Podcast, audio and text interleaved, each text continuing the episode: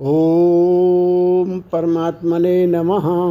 श्री शिव महापुराण, रुद्र संहिता, पार्वती खंड।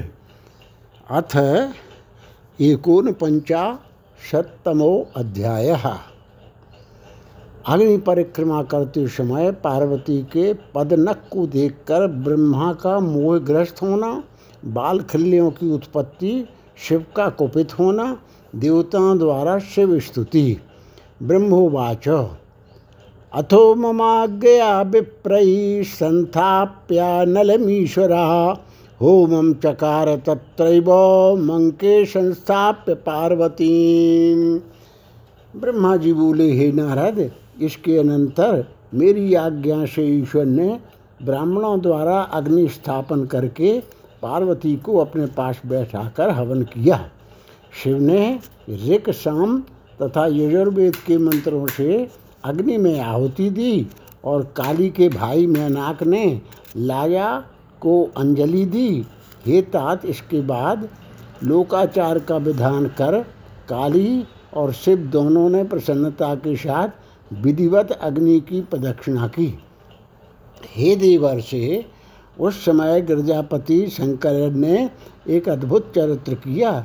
मैं आपके स्नेह के कारण उसका वर्णन करता हूँ, आप सुनिए।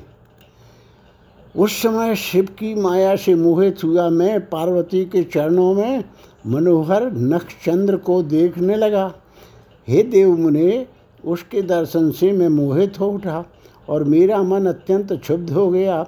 मोहित होकर मैं बार बार उनके अंगों को देखने लगा। तब उस देखने से मेरा तेज शीघ्र ही पृथ्वी पर गिर गया और मैं अत्यंत लज्जित हो गया। यह देखकर महादेव जी अत्यंत कुपित हो गए और तब उन्होंने मुझ ब्रह्मा को शीघ्र मारने की इच्छा की। हे नारद, वहाँ सर्वत्र बड़ा हाहाकार होने लगा। सभी लोग कांपने लगे तथा विश्व को धारण करने वाले विष्णु को भय होने लगा। हे मुने, तब विष्णु आदि देवगण क्रोध, कोप युक्त, अपने तेज से प्रज्वलित होते हुए और मुझ ब्रह्मा को मारने के लिए उद्यत उन शिव की स्तुति करने लगे।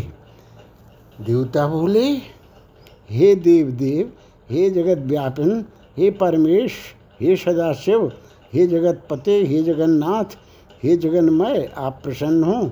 आप सभी पदार्थों की आत्मा, सबके हेतु ईश्वर, निर्विकार, अव्यय, नित्य, निर्विकल्प, अक्षर तथा सबसे परे हैं। आप इस जगत के आदि मध्य अंत एवं अभ्यंतर तथा बाहर विराजमान हैं। आप अव्यय, सनातन एवं तत्पदवाच्य सच्चिदानंद पर ब्रह्म हैं। मुक्ति की कामना वाले दृढ़व्रत मुनिजन सब प्रकार से संग का परित्याग कर आपके ही चरण कमल की उपासना करते हैं। आप अमृत स्वरूप शोक रहित, निर्गुण श्रेष्ठ, आनंद मात्र, व्यग्रता रहित, निर्विकार, आत्मा से रहित तथा माया से परे पूर्ण ब्रह्म हैं। आप संसार की उत्पत्ति, पालन तथा प्रलय के कारण हैं। इस संसार को आपकी अपेक्षा है, किंतु सर्वत्र व्यापक आप परमात्मा को किसी की अपेक्षा नहीं है। आप एक होते हुए भी सत एवं असत हैं। द्वैत एवं अद्वैत हैं, गढ़े हुए तथा ना गढ़े हुए स्वर्ण में जैसे वस्तु भेद नहीं है, वैसे ही आप भी हैं। पुरुषों ने अज्ञानता के कारण आप में विकल्प का आरोप किया है, इसलिए सोपाधि में भ्रम का प्रतिकार किया जाता है। किंतु निरुपाधि में नहीं। हे महेशान, हम सब आपके दर्शन मात्र से धन्य हो गए, क्योंकि आप दृढ़ भक्तों को आनंद प्रदान करते हैं। अतः हे शंभो, हम लोगों पर दया कीजिए। आप आदि हैं, आप अनादि हैं, आप प्रकृति से परे पुरुष हैं, आप विश्वेश्वर, जगन्नाथ, निर्विकार एवं पर से भी परे हैं। हे प्रभो, रजोगुण युक्त ये जो विश्व मूर्ति पितामह ब्रह्मा हैं और सत्वगुण से युक्त पुरुषोत्तम विष्णु हैं, वे आपकी ही कृपा से हैं। कालाग्नि, रुद्र, तमोगुण से युक्त हैं। आप परमात्मा सभी गुणों से परे हैं। आप सदाशिव, महेशान, सर्वव्यापी तथा महेश्वर हैं। हे विश्वमूर्ति, हे महेश्वर, व्यक्त महतत्व पंचभूत तन्मात्राएँ एवं इंद्रियाएँ आपसे ही अधिष्ठित हैं। हे महादेव, हे परेशान, हे करुणाकर, हे शंकर, प्रसन्न होइए। हे देव देवेश पुरुषोत्तम प्रसन्न हो जाइए हे प्रभु, सातों समुद्र आपके वस्त्र, सभी दिशाएँ आपकी महाभुजाएँ द्व्यूलोक आपका सिर, आकाश नाभि तथा वायु नाश का है। हे प्रभु, रवि, सोम, अग्नि, आपके नेत्र, मेघ, आपके केश और नक्षत्र, तारा, ग्रह आपके आभूषण हैं। हे शंकर, आप वाणी तथा मन से सर्वथा अगोचर हैं। अतः हे देवेश, हे विभो, हे परमेश्वर हम लोग आपकी स्तुति किस प्रकार करें? पंचमुख, पचास करोड़ मूर्ति वाले, त्रिलोकेश, वरिष्ठ एवं विद्या तत्व स्वरूप आप रुद्र को प्रणाम है। अनिर्देश, नित्य विद्युत ज्वाला के समान रूप वाले, अग्नि, वर्ण एवं देवाधिदेव आप शंकर को बार बार नमस्कार है। करोड़ों विद्युत के समान प्रकाशमान अष्टकोण वाले तथा अत्यंत सुंदर रूप को धारण करके इस लोक में स्थित रहने वाले आपको नमस्कार है। ब्रह्मा जी बोले, उन देवताओं की यह बात सुनकर प्रसन्न हुए भक्त वत्सल परमेश्वर ने मुझ ब्रह्मा को शीघ्र ही अभय प्रदान कर दिया।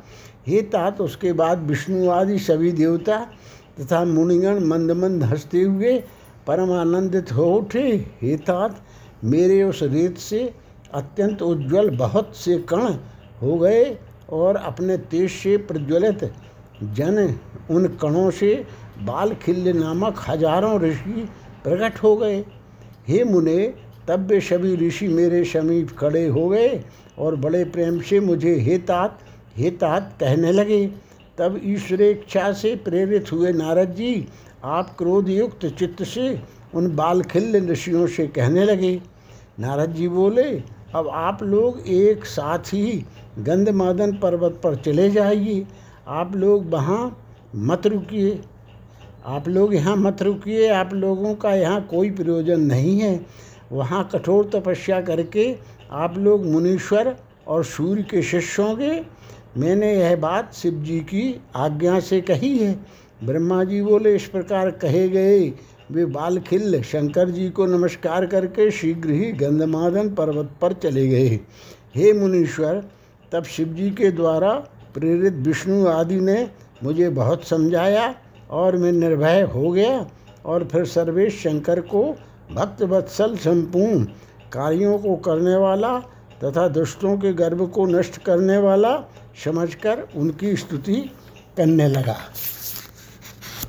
हे देव देव हे महादेव, हे करुणा सागर हे प्रभु, आप ही सब प्रकार से सब के कर्ता भरता तथा हरता हैं। मैंने यह अच्छी तरह जान लिया है कि जिस प्रकार बलवान बैल नाथने से वश में हो जाता है, उसी प्रकार यह सारा चराचर जगत आपकी इच्छा से स्थित है। इस प्रकार कहकर हाथ जोड़ मैंने शिव को प्रणाम किया और विष्णु आदि अन्य सभी ने भी उन महेश्वर की स्तुति की। तब दीन भाव से की गई विष्णु आदि सभी देवताओं की तथा मेरी शुद्ध स्तुति सुनकर महेश्वर प्रसन्न हो गए। ददौ सोतिबरं भयम प्रीत मानसा। सर्वे सुखमति बापोस्त्यामोदमहं मुने। हे मुने, उन्होंने प्रसन्न चित्त होकर मुझे अति श्रेष्ठ अवदान दिया सभी ने महान सुख प्राप्त किया और मुझे अत्यंत प्रसन्नता हुई। इति श्री शिव महापुराणे द्वितीयायां रुद्र संहितायां तृतीय पार्वती खंडे विधि मोह वर्णनम नाम एकोन पंचाश पंचाशतमो अध्याय। अथ पंचाशतमो अध्याय।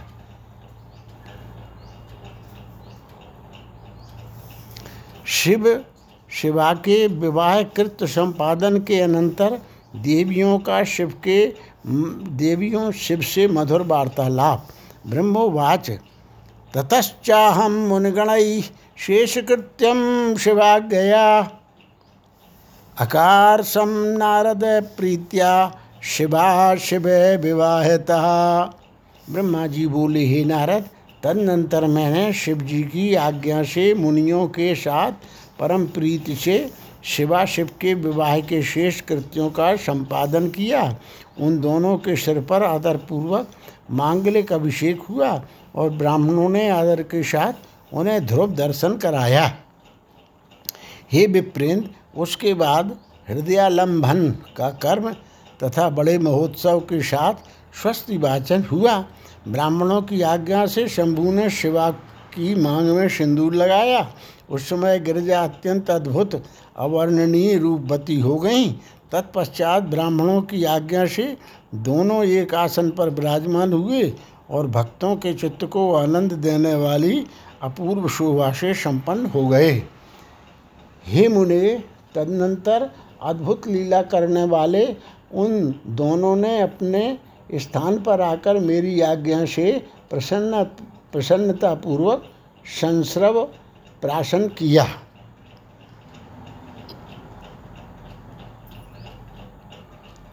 इस प्रकार विवाह यज्ञ के विधिवत संपन्न हो जाने पर प्रभु शिव ने मुझ लोककर्ता ब्रह्मा को पूर्ण पात्र का दान किया।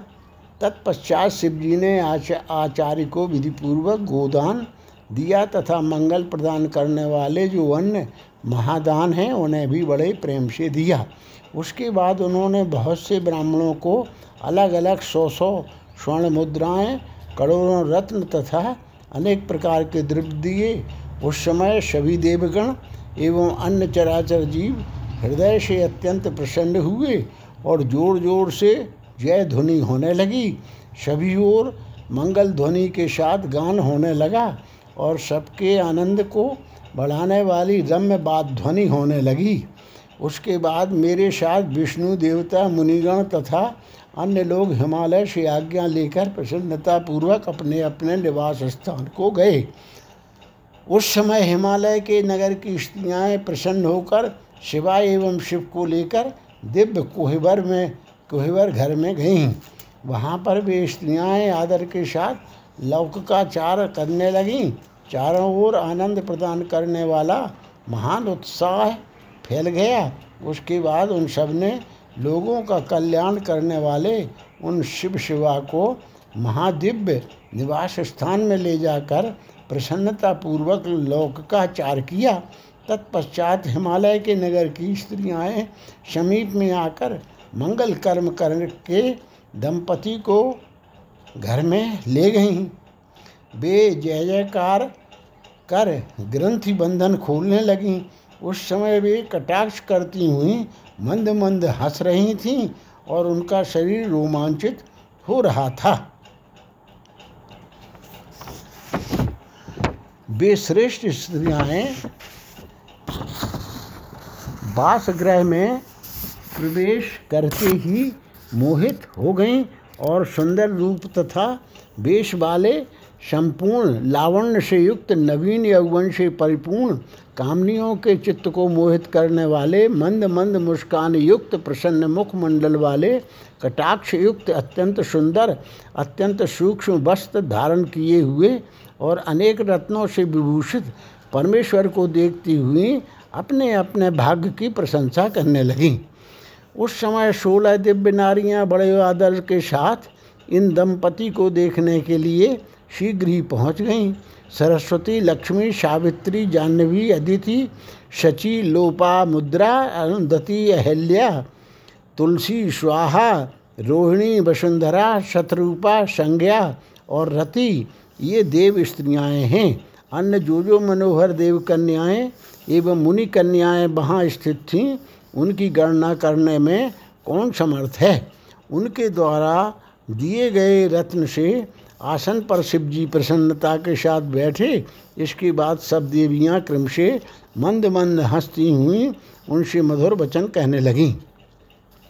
सरस्वती बोली, हे महादेव, अब प्राणों से भी अधिक प्यारी सती देवी आपको प्राप्त हो गई हैं। हे कामुक, इनके चंद्रमा के समान आभा वाले प्रिय मुख को प्रसन्नतापूर्वक देखकर आप संताप को त्याग दीजिए। हे कालेश, आप इस सती का आलिंगन करते हुए अपना समय व्यतीत कीजिए। सभी समय आपके आश्रित रहने वाली इस सखी से आपका वियोग नहीं होगा। लक्ष्मी बोली, हे देवेश, अब लज्जा का त्याग कर सती को अपने वक्षस्थल में स्थित कीजिए, जिसके बिना आपके प्राण निकल रहे थे। उसके प्रति कौन सी लज्जा? सावित्री बोली, हे शंभो, सती को भोजन कराकर आप भी शीघ्र भोजन कीजिए, किसी बात का खेद मत कीजिए और आचमन करके सती को आदर से कपूर मिश्रित तांबूल दीजिए। जानवी बोली, अब इस स्वर्ण कांति वाली पार्वती के केशों को पकड़कर संभारिए क्योंकि कामनी स्त्रियों का इससे इससे बढ़कर और कोई पति से प्राप्त होने वाला सौभाग्य सुख नहीं होता।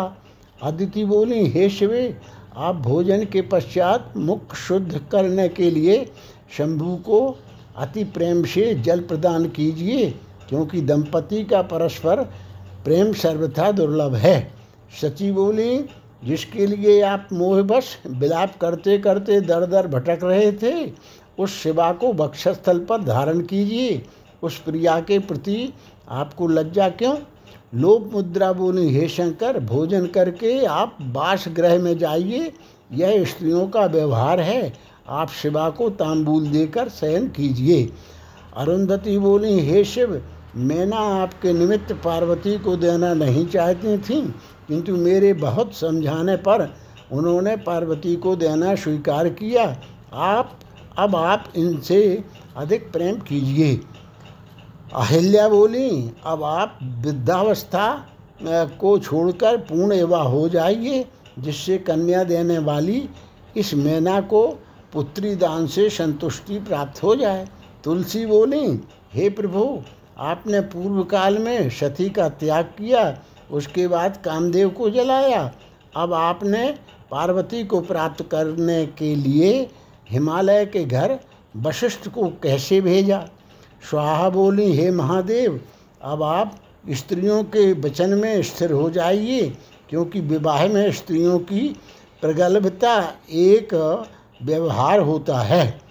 रोहिणी बोली, हे काम शास्त्र विशारद, अब आप पार्वती की कामना पूर्ण कीजिए।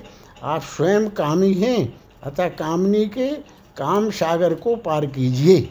वसुंधरा बोली, हे भावज्ञ, आप कामार्थ स्त्रियों के भाव को जानते हैं?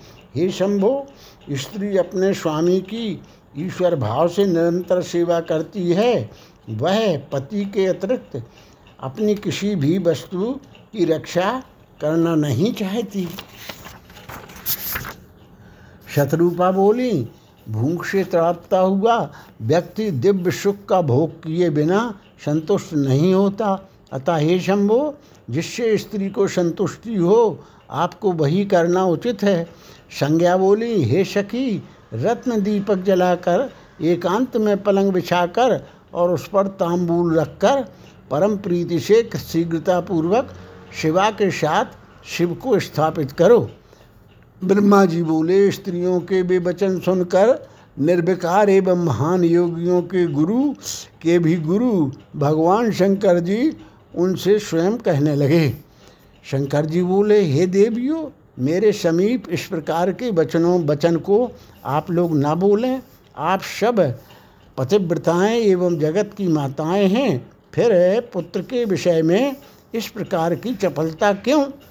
ब्रह्मा जी बोले शंकर की यह बात सुनकर सभी देवियाँ, देव स्त्रियाँ लज्जित हो गईं और संभ्रम के कारण चित्रलिखित पुत्रियों की भांति चुप हो गईं।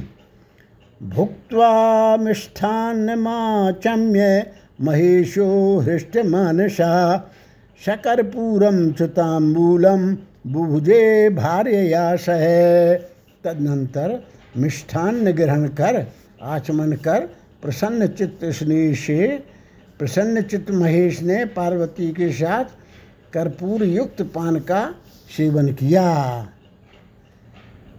इस प्रकार श्री शिव महापुराण के अंतर्गत द्वितीय रुद्र संगीता के तृतीय पार्वती खंड में परिहास वर्णन नामक पचासवा अध्याय पूर्ण हुआ। अथ एक पंचाशतमो अध्याय। रति के अनुरोध पर श्री शंकर का कामदेव को जीवित करना देवताओं द्वारा शिव स्तुति। ब्रह्मोवाच। तस्मिन्नवसरे ज्ञात्वानुकूलं समयं दति सुप्रसन्ना च तं प्राह शङ्करं दीनवत्सलम्। रतिरुवाच।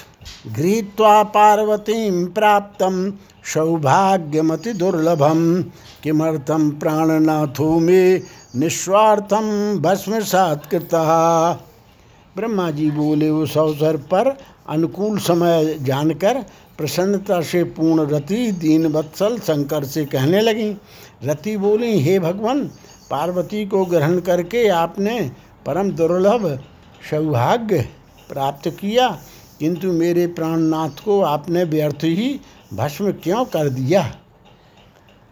अप, अपने मन में विचार करके मेरे पति को जीवित कर दीजिए और समान रूप से वियोग के हेतुभूत संताप को दूर कीजिए।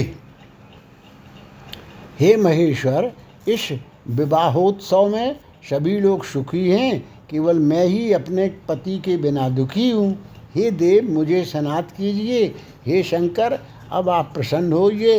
हे दीन बंधु हे पर प्रभो अपने वचन को आप सत्य कीजिए। इस चराचर त्रिलोकी में आपके बिना कौन मेरा दुख दूर करने में समर्थ है, ऐसा जानकर मुझ पर दया कीजिए।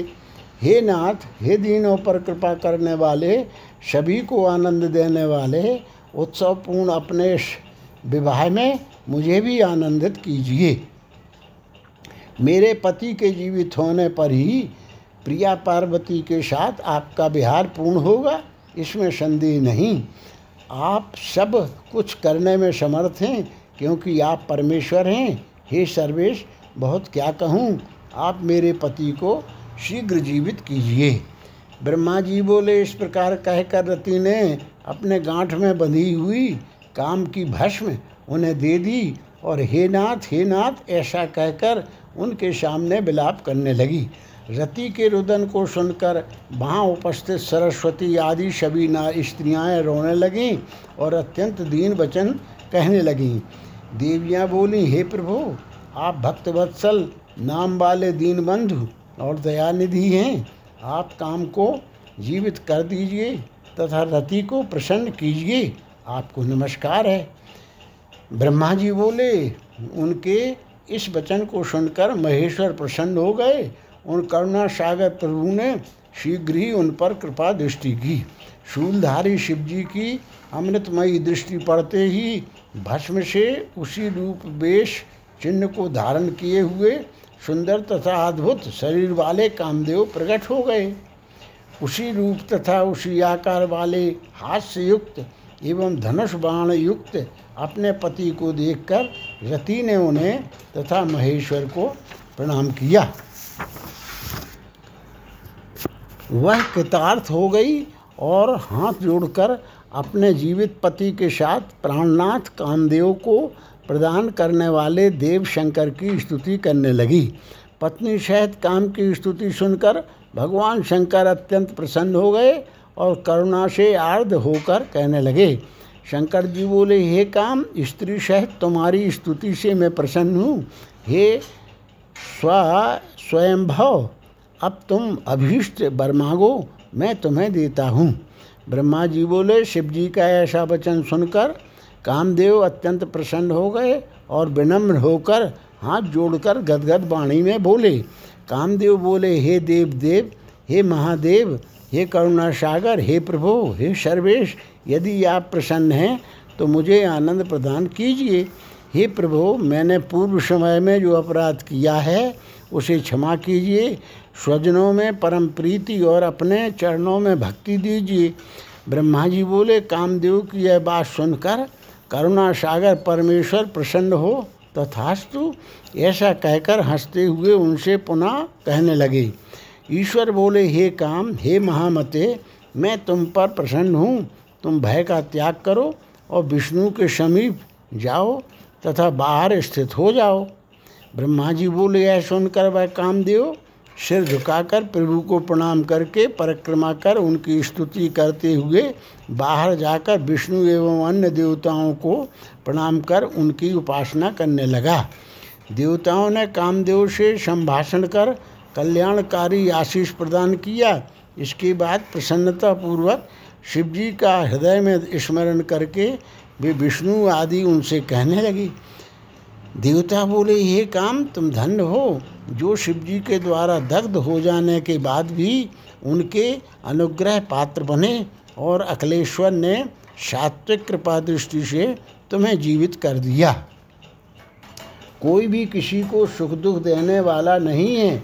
पुरुष स्वयं अपने किए हुए कर्म का फल भोगता है, समय के आने पर रक्षा, विवाह तथा जन्म होता है, उसे कौन रोक सकता है? ब्रह्मा जी बोले, ऐसा कहकर उनका सत्कार करके सफल मनोरथ वाले वे सभी विष्णु आदि देवगण सुखपूर्वक वहीं स्थित हो गए।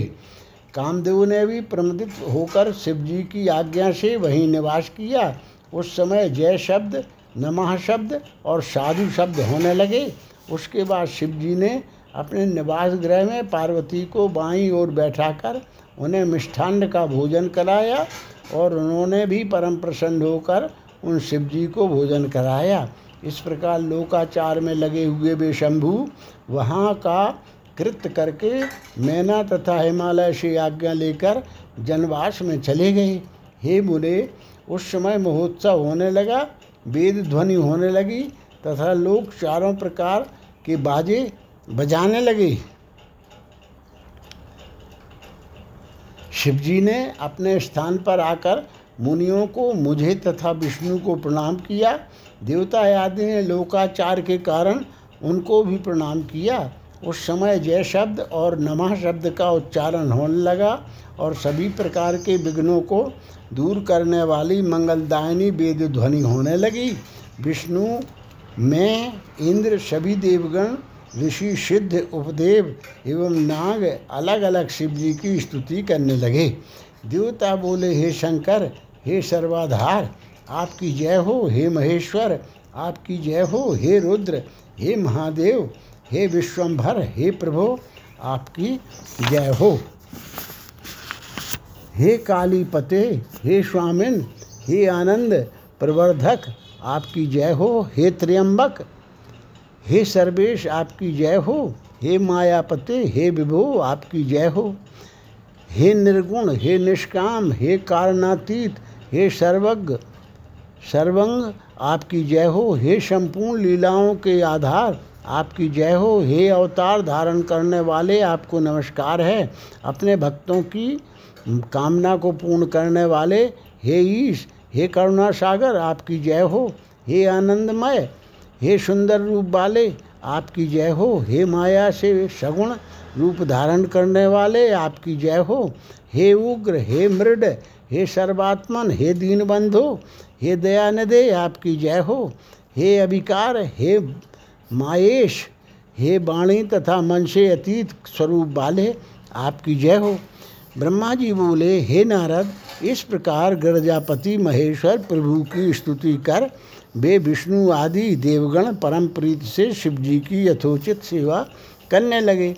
हे नारद, तब लीला से शरीर धारण करने वाले महेश्वर भगवान शंभु ने उन सबको श्रेष्ठ सम्मान प्रदान किया।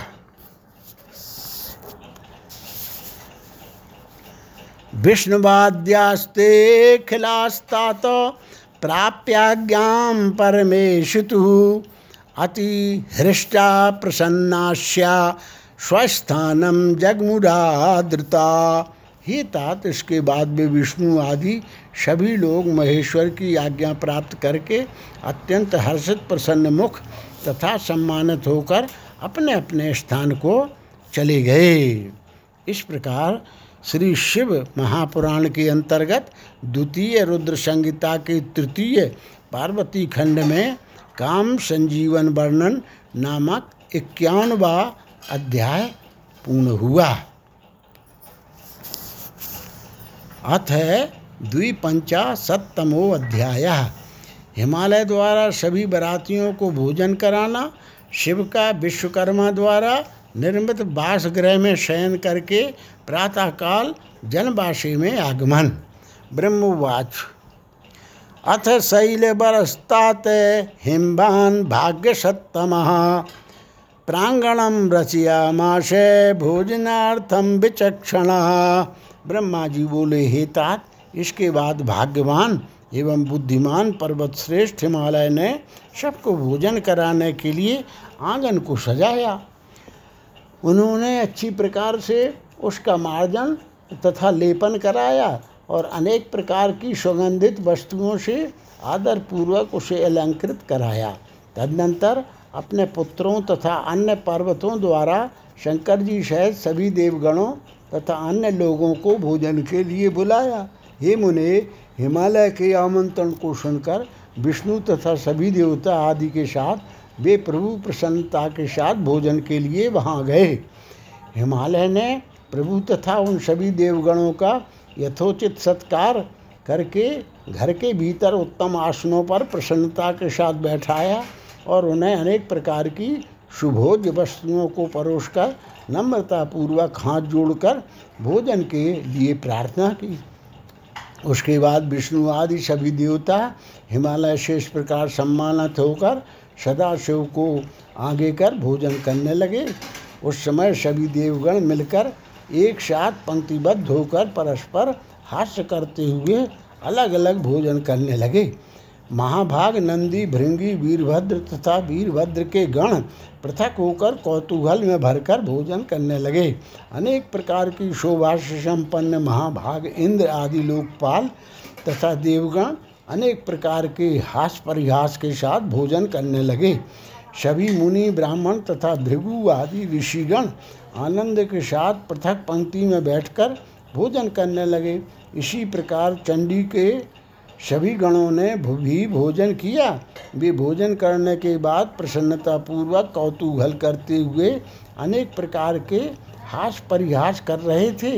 इस तरह विष्णु आदि उन सभी देवताओं ने आनंद के साथ भोजन किया, फिर आचमन करके विश्राम के लिए वे प्रसन्नतापूर्वक अपने अपने निवास स्थान को चले गए। इधर मैना की आज्ञा से सभी पतिव्रता स्त्रियाँ भक्तिपूर्वक शिव से प्रार्थना कर बास नामक परमानंददायक निवास ग्रह में ले गईं।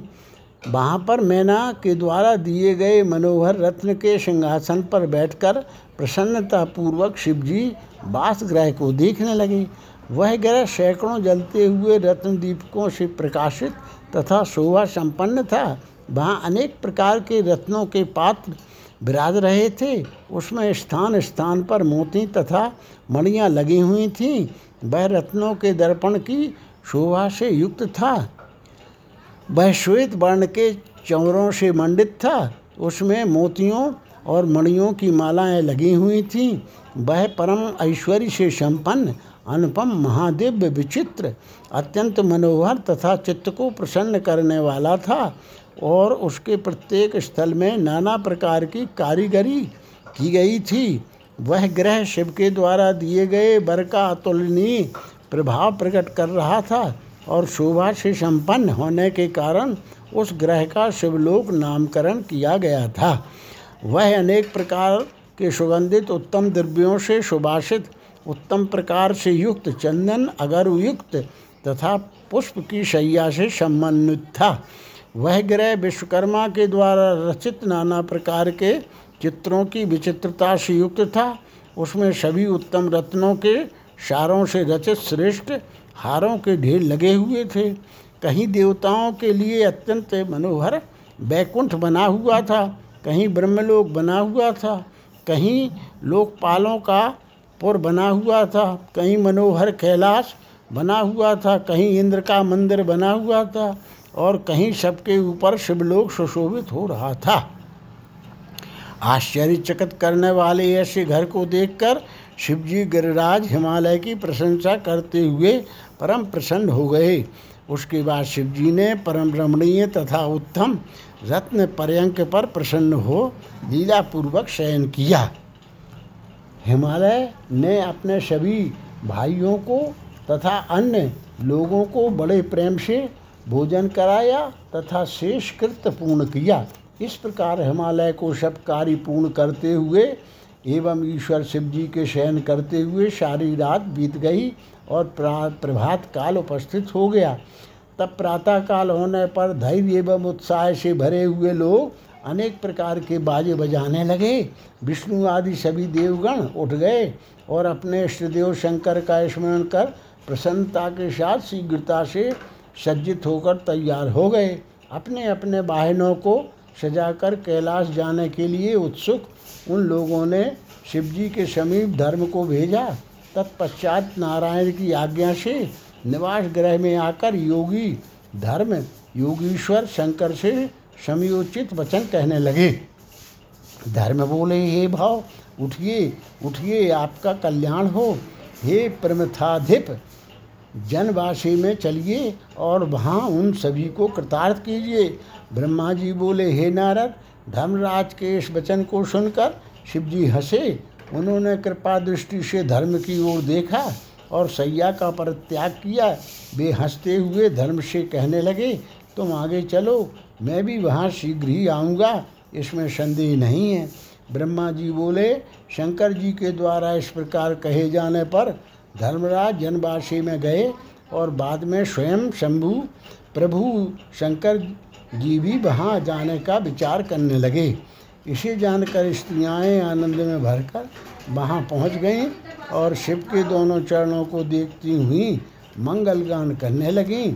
इसके बाद वे शिव जी लोकाचार प्रदर्शित करते हुए प्रातःकृत करके मैना एवं पार्वती राज से आज्ञा लेकर जनवासी में गए। हे मुने, उस समय महोत्सव होने लगा वेद ध्वनि होने लगी और लोग चारों प्रकार के बाजे बजाने लगे। शिवजी ने अपने स्थान पर आकर मुनियों को, मुझे तथा विष्णु को प्रणाम किया तथा देवता आदि ने भी लौकिक आचार वश उनकी वंदना की।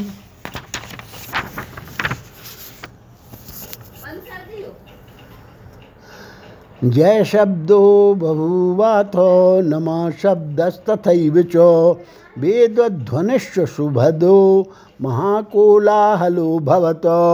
उस समय चारों ओर जय शब्द, नमः शब्द और मंगलदायक वेद ध्वनि होने लगी। इस प्रकार वहाँ महान कोलाहल व्याप्त हो गया। इति श्री शिव महापुराणे, पुराणे द्वितीयायाम रुद्र संहितायाम तृतीय पार्वती खंडे, बर, वर्ग भोजन, शिव शयन वर्णनम नाम द्विपंचाशतमो अध्याय।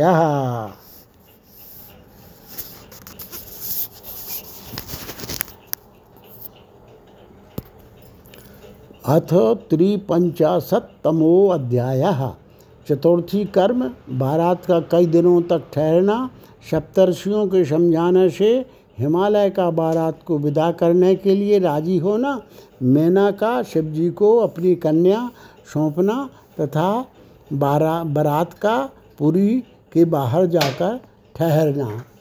ब्रह्मवाच। अथ विष्णुवादयो देवा मुनियश्च तपोधना। कृत्वा वश्य वश्य कर्माणि यात्रां संते निरेगिरी। ब्रह्मा जी बोले, हे नारद, तदनंतर विष्णु, आदि सभी देवगण एवं तपोधन मुनिगण आवश्यक कर्म करके हिमालय से प्रस्थान करने का उपक्रम करने लगे। हिमालय भी स्नान कर अपने इष्ट देव की यत्नपूर्वक पूजा करके नगरवासियों एवं बंधु वर्गों को बुलाकर प्रसन्नतापूर्वक जनवासी में गए। उन्होंने शंकर जी का विधिवत पूजन करके आनंद पूर्वक प्रार्थना की, आप इन सभी के साथ कुछ दिन तक मेरे घर पर निवास कीजिए। हे शंभो, आपके दर्शन से मैं कृतार्थ तथा धन्य हो गया हूँ। इसमें संशय नहीं है, जो कि आप देवताओं के साथ मेरे घर आए हैं। ब्रह्मा जी बोले, शैलराज ने इस प्रकार बहुत कहकर दोनों हाथ जोड़कर प्रणाम करके विष्णु आदि देवगणों के साथ प्रभु को आमंत्रित किया, तत्पश्चात आदर के साथ मन में शिव जी का ध्यान कर, विष्णु के शहद देवता तथा मुनिगण प्रसन्नता पूर्वक हिमालय से कहने लगे, देवता बोले, हे गिरिराज, आप धन्य हैं और आपकी कीर्ति महान है। तीनों लोकों में आपके समान पुण्यात्मा कोई व्यक्ति नहीं है, जिसके द्वार पर सज्जनों को गति देने वाले भक्तवत्सल एवं परब्रह्म परमे महेश्वर अपने सेवकों के साथ कृपा करके पधारे। आपने हमें ठहरने के लिए मनोहर जनभाषा दिया एवं विविध सम्मान किया। हे गिरीश्वर, आपने ऐसे उत्तम भोजन दिए जो अवर्णनीय हैं। वहाँ कोई आश्चर्य नहीं, जहाँ साक्षात अंबिका शिवा देवी हैं, सब कुछ सर्वथा परिपूर्ण है, कुछ भी शेष नहीं रहा। हम लोग धन्य हैं जो यहाँ पर आ गए। ब्रह्मा जी बोले हे नारद, इस प्रकार वहाँ परस्पर एक दूसरे की उत्तम प्रशंसा हुई। उस समय वैदिक मंत्रों, साधु तथा जय शब्द की ध्वनि होने लगी और नाना प्रकार के उत्सव होने लगे। मंगल गान होने लगा, अप्सराएँ नाचने लगीं, मागध स्तुति करने लगे और द्रव्यों का पर्याप्त दान हुआ।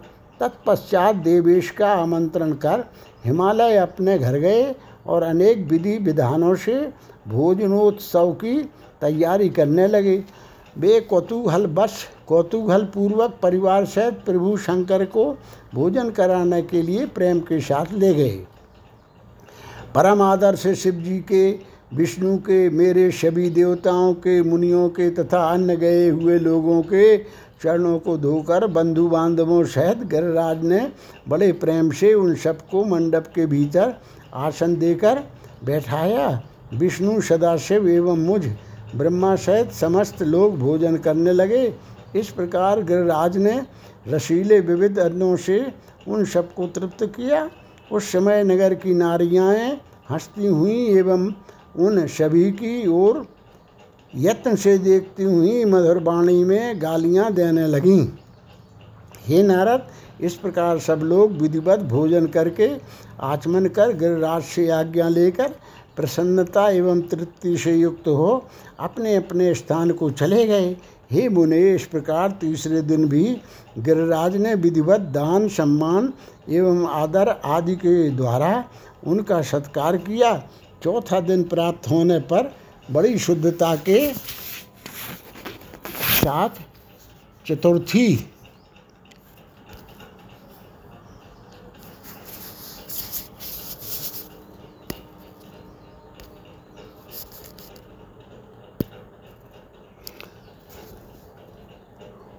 चतुर्थी कर्म विधिवत संपन्न हुआ, जिसके बिना वह उत्सव अधूरा ही रह जाता।